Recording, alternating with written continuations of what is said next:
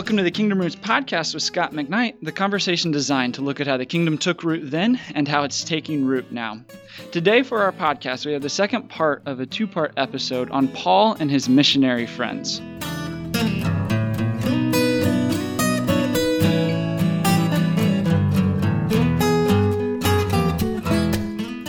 Now, Scot, last week we talked about uh, some of the more well known friends of Paul and his missionary journeys. And this week we're going to be talking about um, some of the ones that are a little less well known on his journeys. But uh, on the outset, let's just rem- remind our, our listeners, make the point about why was it that Paul had these missionary friends?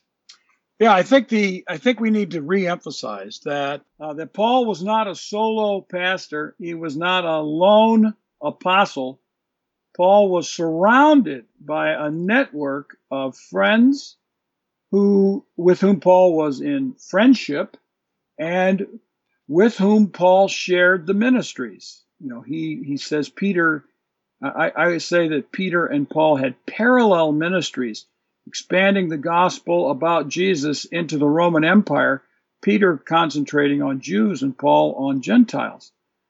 But Paul understood friendship, uh, and I would put it this way: that he he breathed the air of Aristotelian friendship, and he dieted and ate uh, a sense of Jewish friendship. So let's put it this way: Aristotle understood three kinds of friends.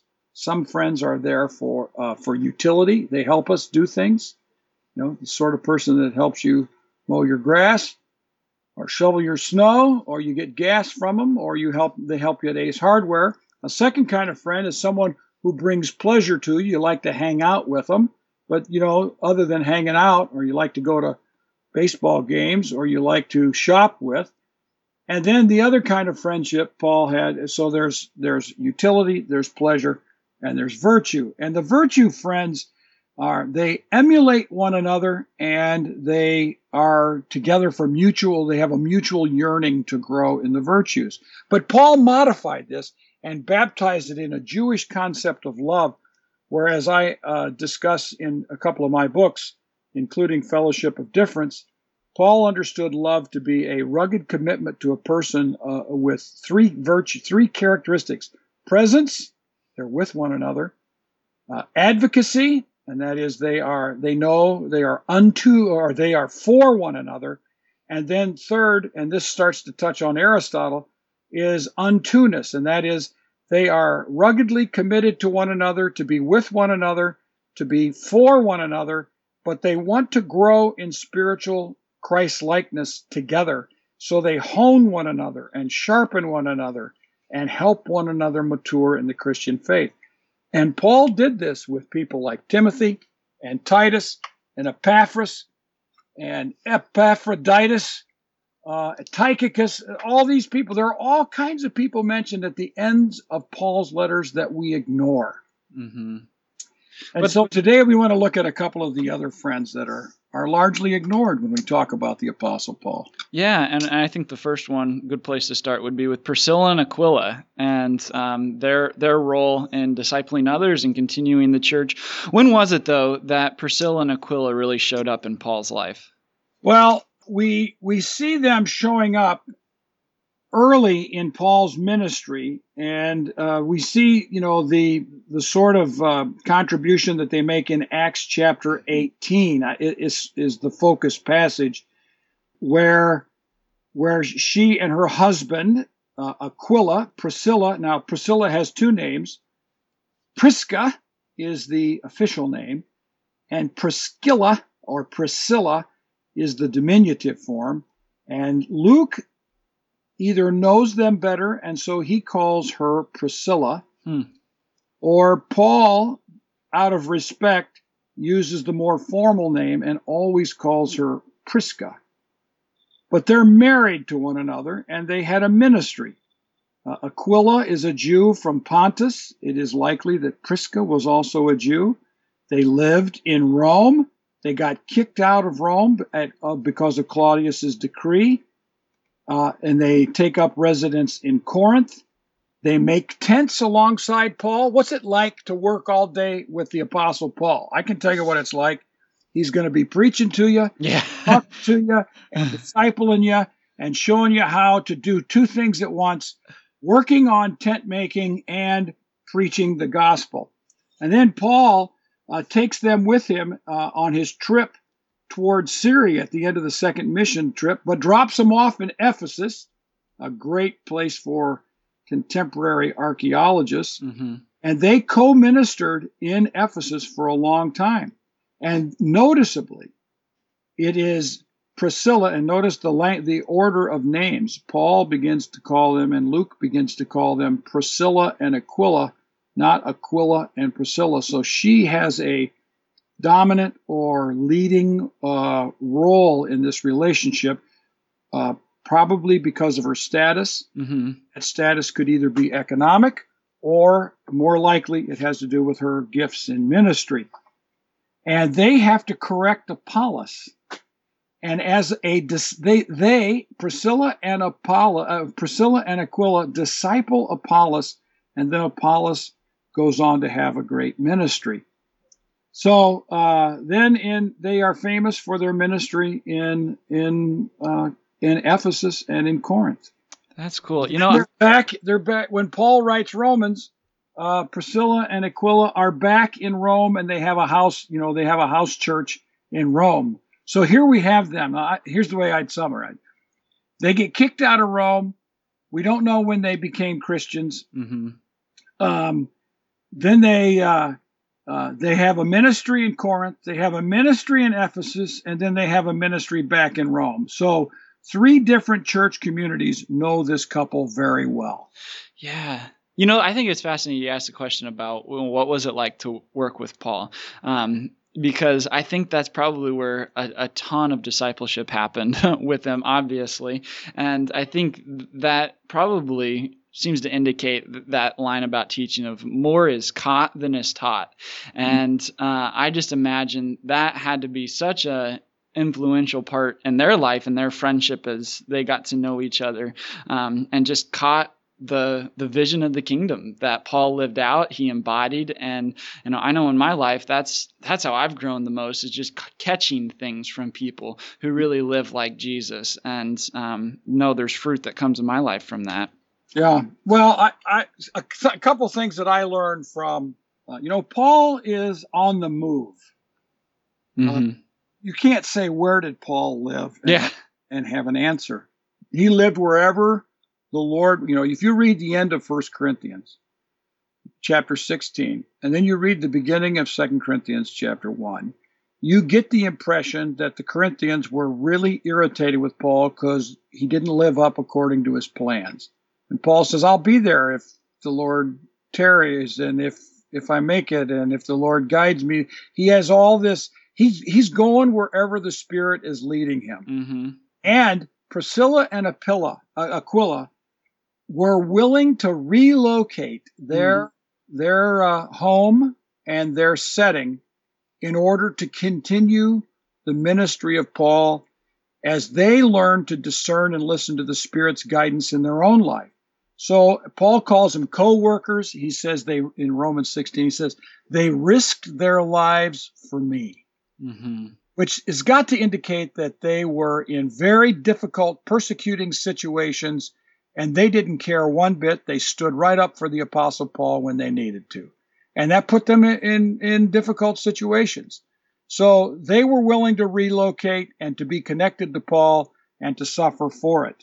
But they they are known for ministering the gospel together. So in a sense, you can look at them as Paul's peripatetic friends, hmm or you could call them his married missionary friends hmm are on the road ministering the gospel uh, and uh, clearly involved in the establishment of churches in three or four or five different locations, depending on where you locate them. So they had a big impact on the churches in Corinth, Ephesus, and Rome. Yeah, and I, you know, like you said, they got a, they're such a great vision for the household nature of the early church, aren't they? And and just it being a community, it being your household. I mean, this is this is so important to understand about earliest Christianity in, the Pauline mission.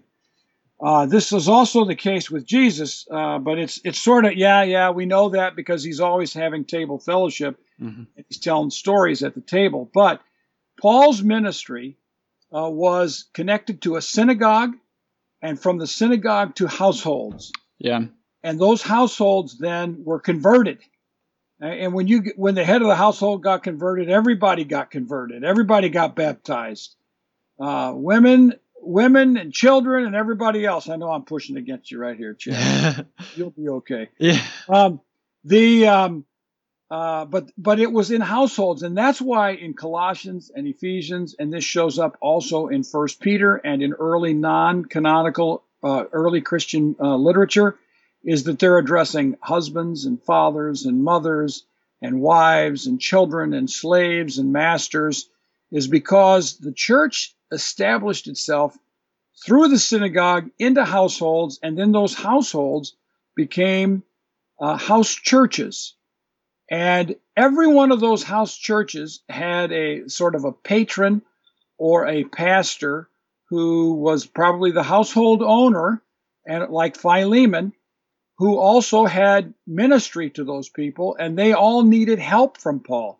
So Paul was involved in, with all these friends who were household patron pastors who needed advice because they had a job to do and they were bivocational and yeah this stuff is the reality of paul's ministry rather than you know he had a church office the pastor has a church office and he comes in at nine o'clock and the secretary provides him a cup of coffee and he spends the rest of the day preparing sermons and calling people and having friends. And then on Wednesdays, he plays golf with his pastor friends. This is not how it worked for the Apostle Paul. Yeah. Yeah, it was it was a little different, but um, yeah, definitely an important model of ministry that we understand and allow to influence how we do life and following Jesus. No, I want to move on to one of the really lesser known missionary friends of Epaphras, and um, you know Paul's interaction with him. Uh, what do we need to know, just simply about him, who he was, and his relationship with Paul? Epaphras. Uh, this is a very interesting story about Epaphras. He he is from Colossae, which is this wonderful little Lycus Valley. You go up from you go in toward the, the middle of Turkey, hundred miles or so, and you run into this Lycus Valley, which was a fertile area for textile industries and uh, now Colossae was a was an important city in the first century, but in about early 60s, mid 60s, destroyed by an earthquake, and largely unheard of since then. But um, Epaphras is from there, and he probably is converted under Paul's ministry during Paul's second mission trip. Most of us, we don't know for sure, but we've all agreed, so therefore we have this sort of conviction that. Um, that he was converted in Ephesus through Paul's ministry. It wouldn't be at all unusual for a talented person to find himself, uh, if they live in Colossae, to find himself uh, occasionally or even quite often in Ephesus. And within a few years, I, I, I think Epaphras is probably converted when he, at about 50 AD. And by 54 or 55, now this has to do with the dating of Colossians. And I think Paul wrote the letter of Colossians from Ephesus, not from Rome. So I think that within four or five years, Paul has written a letter, four or five years from Epaphras' conversion, he's written a letter to Epaphras about issues in the church at Colossae and at Laodicea and probably at Hierapolis, but we don't know for sure. Now, if you date if you date Colossians to the Roman imprisonment, then it's not as quick a turnaround. Uh, but the I think I'm with Tom Wright and a number of scholars today uh, who think that Paul uh, wrote uh, Colossians from Ephesus. Now let's just let's not argue about that. Mm-hmm. Within four to five, w- within a couple years, Paul has sent Epaphras back to Colossae and he's established churches in several households, in several communities. And immediately he's running into problems and he's encountering sort of a Jewish, I mean, it's, a, it's an odd philosophy that combines Judaism and probably some ascetic practices. and some belief that if you if you practice these ascetic practices, you may end up having angelic visions or you may end up worshiping with the angels. And I think Epaphras is thinking, what in the world do I say? How yeah.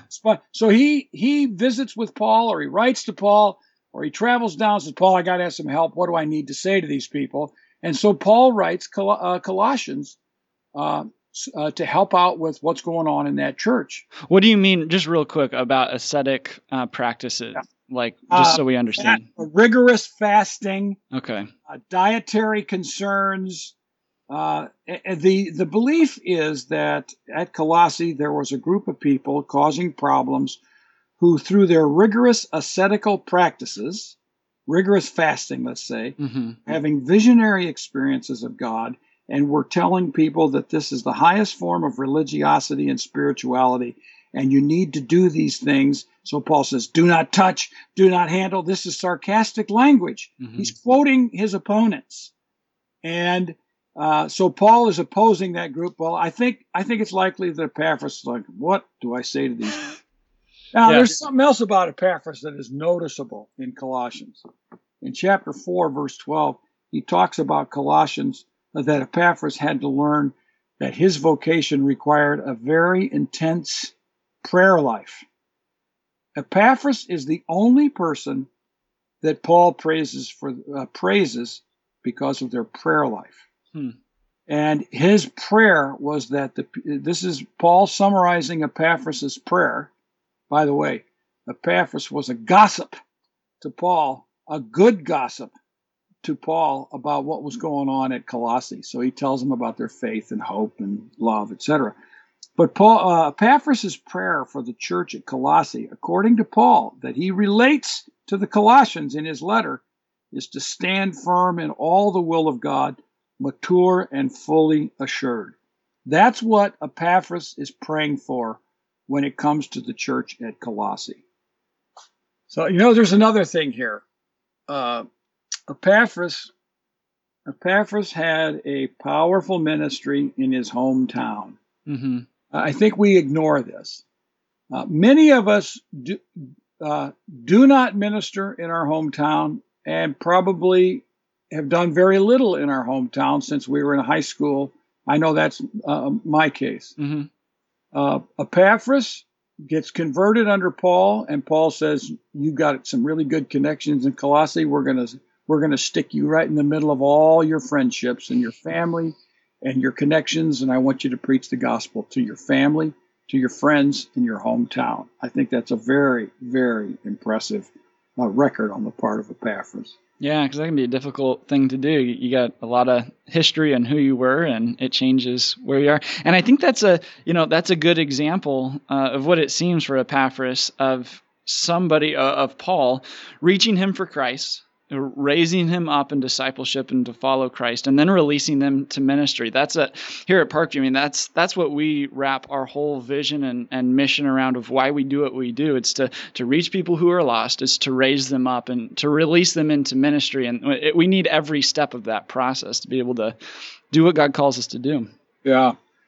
Um, you know, uh, the other thing that I, I, think we should notice about Epaphras, because this is characteristic of so many of Paul's uh, named friends mentioned in his letters, and that is Paul constantly uses uh, important terms for them. I mean, he he affirms them by the labels that he applies to them. So he calls he calls Epaphras a dear fellow servant. Now he uses the word uh, loved, beloved, agapetou sundoulou and he calls him a faithful minister, and he calls him a servant of Christ Jesus. Three different expressions where Paul is publicly affirming Epaphras in front of his hometown churches. Now, what's it like to have the Apostle Paul affirm you publicly and go on public record about your faithfulness, your service, your, your belovedness, I mean, these are these are marks of friends. This isn't Paul just using rhetoric to get these people to listen to him. This is Paul being authentic and honest about the people who were close to him, people like Epaphras. So I'm impressed with that. Yeah, that's definitely powerful. You know, there's another side to this, Chaz. I'm going to interrupt here because I, I don't know uh, how this is going to go, but I, would like to insert a topic uh, that is rarely discussed, but is such an important aspect of ministry and is such an important aspect of living uh, as Christians with other people. And that is, Paul had friends who failed him, uh, who were, uh, that Paul would, you know, that, that Paul suffered for, that, that Paul said, I, I thought I trusted this person, and look what's happened. Uh, for instance, uh, Paul knows of people who, uh, let's just say this, that Paul has friends who fail theologically.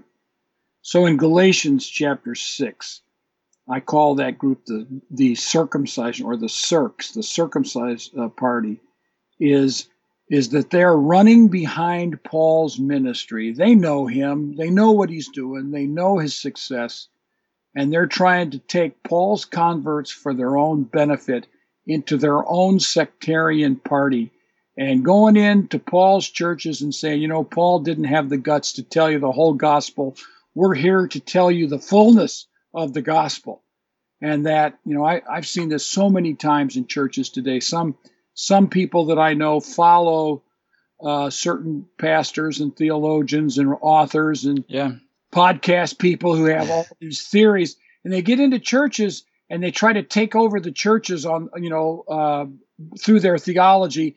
But the big point is they make them question. They they they force people. Well, well, they try to. They insinuate that the people are not fully faithful. They've not fully absorbed the full gospel, the whole gospel. You know, yeah. Uh, what Calvinists sometimes call the whole counsel of God. Yeah. But if you embrace this, then you'll be fully uh, uh, in the fold. And that's right. So, in in Paul had friends who did this, who who failed theologically. He had friends who caused divisions in the churches. One of the one of the most interesting the, uh, themes about Paul, as you read in his letters, when he gets really irritated with people, he won't use their name. So in Romans chapter 16, verses 17 to 18, he begins to launch into some people he's being critical of, but he doesn't use their names because he's so critical of them. He mm-hmm. doesn't mm. want to uh, give them that kind of standing and credit. But they were creating divisions in the church between Jews and Gentiles using language like the strong and the weak. And Paul seems to turn things upside down and inside out and reverse their language. Sometimes Paul had friends who were quarreling with one another and it disrupted churches. Paul talks about Euodia and Syntyche in Philippians chapter 4, who were causing all kinds of trouble in the church. And they were they had competed with Paul, they had contended with Paul for the gospel, they were co-workers with Paul, they fall out with one another and they cause all kinds of disruptions in the church. And then Paul tells a story about a man named Demas. Well, he actually he doesn't tell much of a story. He gives us a couple lines. Here's a friend of Paul who abandoned the faith and returned to the world. Demas, he said, whose love for the present age has turned him back and he's left me. Yeah. And and so friend let's not let's not uh, create a network around Paul where we think everybody loves Paul, adores Paul, makes everything work smoothly for Paul. Paul struggled with the church at Corinth. The whole church at Corinth was constantly at odds with Paul. Uh-huh. And he had to send Titus, who became his reconciling friend, uh, to go back and forth from Ephesus to Corinth, Ephesus to Corinth, all delivering messages, delivering letters. Paul cannot hardly wait till he hears how the Corinthians have responded. Uh, but then we have a guy like John Mark, who Paul loves, but he abandoned him on the first missionary journey. And then on the second missionary journey, Barnabas wants to take him along, and Paul says, No way, I don't trust the guy. And so he leaves. He goes with, with Barnabas, and they go off minister somewhere else, and Paul goes on with the second missionary journey. But later we hear that Paul is, is back in tune with John Mark Peter is in tune with John Mark, and we see reconciliation.